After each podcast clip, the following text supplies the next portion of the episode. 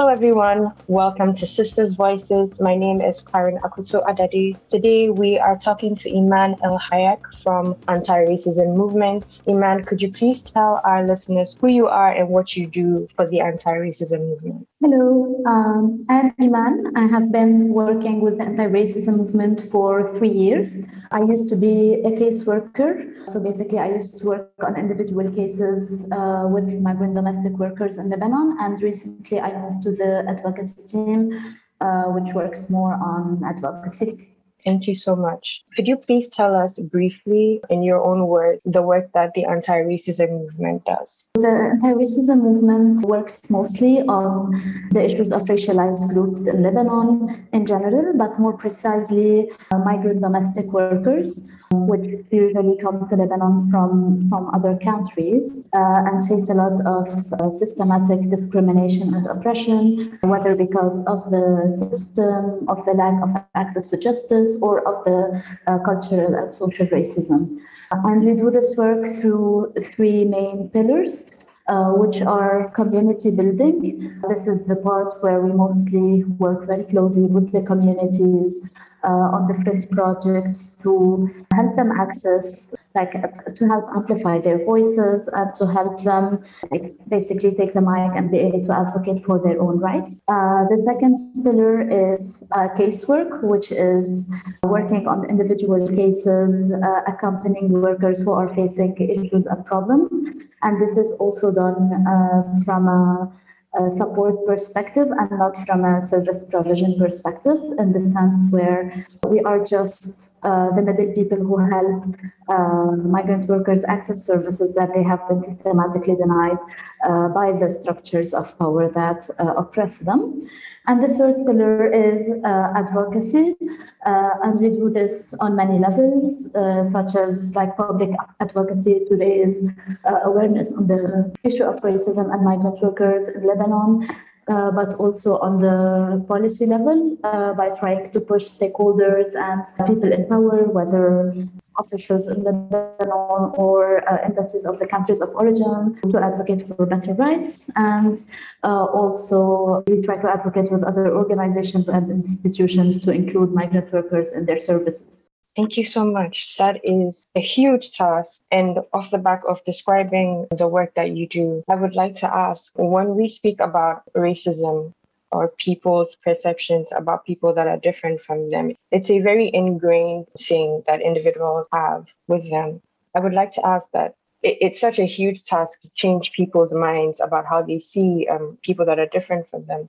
So, how have the communities that you work in um, reacted to um, the cause and the mission of the anti racism movement, both the communities you support as well as the communities that the people you support live in?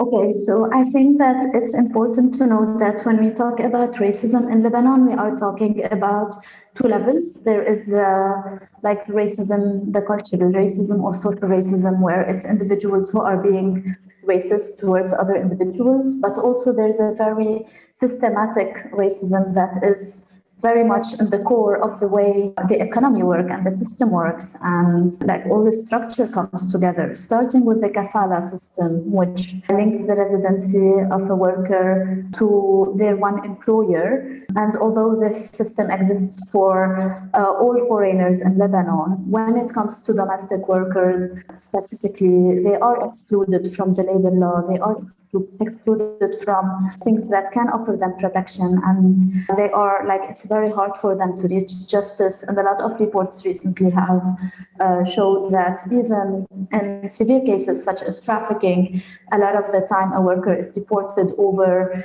uh, residency issues before he can uh, get justice or even pursue justice. But as for the response of the community to uh, the, the mission of ARM, uh, I think that uh, we can say that the discourse has slowly but surely started changing uh, in the past few years. Uh, of course, we still see very problematic views uh, all over the media uh, from, from people in power, but we are seeing more resistance towards these statements and these ideas, and we are seeing a bit more solidarity and like more inclusion. On the other hand, the community itself, like the migrant workers in Lebanon, we have really good ties with them. And we are also happy to see new communities coming together, forming their own groups. And a lot of groups came together to offer each other support and solidarity. Thank you so much. And so you did begin to um, answer the next question that, that I'm about to ask. The work that you do is important and I believe very difficult at times as well. And I believe also that the COVID 19 pandemic hasn't made that any easier. So I'd like to ask that how has the pandemic impacted the programs and the interventions that the anti-racism movement offers to the community of migrant workers that they support? When I started uh, defining the anti-racism movement, I talked about uh, the projects that we have had uh, over the years. We have always been an organization that works closely uh, with the community, but from an advocacy and community building perspective.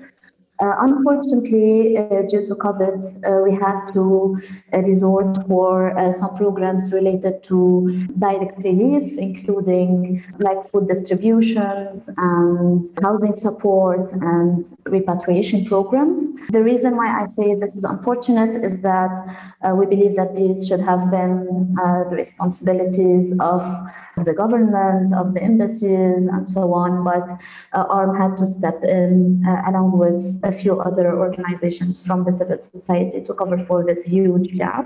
Of course, COVID made them uh, a lot more challenging. Uh, so we had to close the migrant community centers, which were centers where workers came together, got training. Uh, we had to close them because of the COVID restrictions. Due to the crisis, there were a lot of workers who started having more extreme conditions, including more violence because of the lockdown and being stuck with their employer uh, all the time, more unpaid wages due to the economic crisis, which uh, made it even harder for employers to pay their workers. Uh, and there was a huge uh, crisis of abandonment of workers.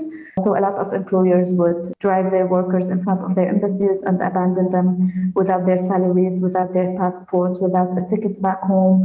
Um, and they were completely stranded so this obviously affected casework along with uh, the fact that the system was much slower than usual because of the repetitive lockdowns. Even like the courts were closed for most of the year. The authorities responsible were less responsive than usual. So yeah, 2020 was a challenging year in that regard. That sounds absolutely terrible. Some of the things that the migrant workers have to go through. And thank you so much for the work that you do. I would like to ask my final question um, what are the ways that anyone listening can help and support the work that you do? I believe there are a lot of ways to help, and I think that a lot of people are not aware that uh, the kafala system in Lebanon and the way it operates, the exclusion of migrant workers from the labor law, uh, and all the other layers uh, that have to do with the systemic uh, oppression of migrant workers looks a lot like modern day slavery, and it has been described a lot as such in the media. And I think that it's not okay that the world is silent about these practices still happening in the broad daylight and the international community not reacting and not responding and not uh, taking any measures. We have noticed that a lot of workers come to Lebanon in trafficking like conditions. So they are very often lied to. They are promised different conditions. They are not aware of the real situation of the country. So I think that raising awareness around these things could could help people be aware and know their rights before they come, so that they can uh, be better equipped to fight for them. Also, we see a lot of cases of workers uh, being shunned or blamed by their families once they're back home because they were not able to send money or because they worked for so long and did not send money. Because again, this is the image that people have of, of Lebanon. So they think that if they come and work in Lebanon, they will become super rich and, and their conditions are going to be fine. But in reality, a lot of workers are, are, are really abused when they come here and they really need uh, the kindness and support system back home. Another thing I can think of is uh, pushing for uh, reintegration programs for people who are being repatriated.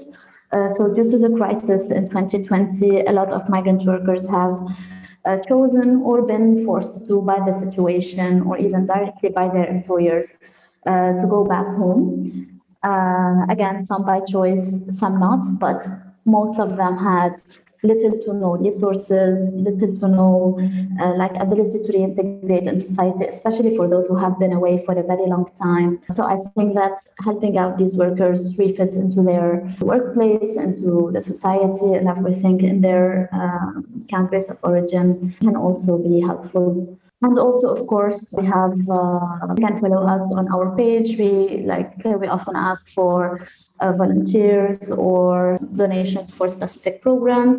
And it's also important to know that anti-racism movement is not the only one uh, doing this work right now. There are a lot of communities that came together and did amazing work in 2020, especially when it comes to the crisis at relief and solidarity programs.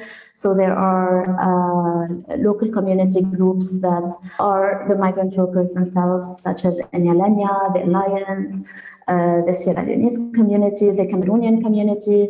So we also always share their fundraisers, and you can of course follow them and uh, donate if you can. Thank you so much, Imane, for all this information about the work that you do and how we can support migrant workers in, in Lebanon. It's been lovely having you on the podcast and being able to talk with you about the work that you do for the anti-racism movement in Lebanon. Thank you so much, and thanks to AWD for the support of anti-racism movement and uh, other initiatives that are trying to do, like to bring a bit of, of justice into the world.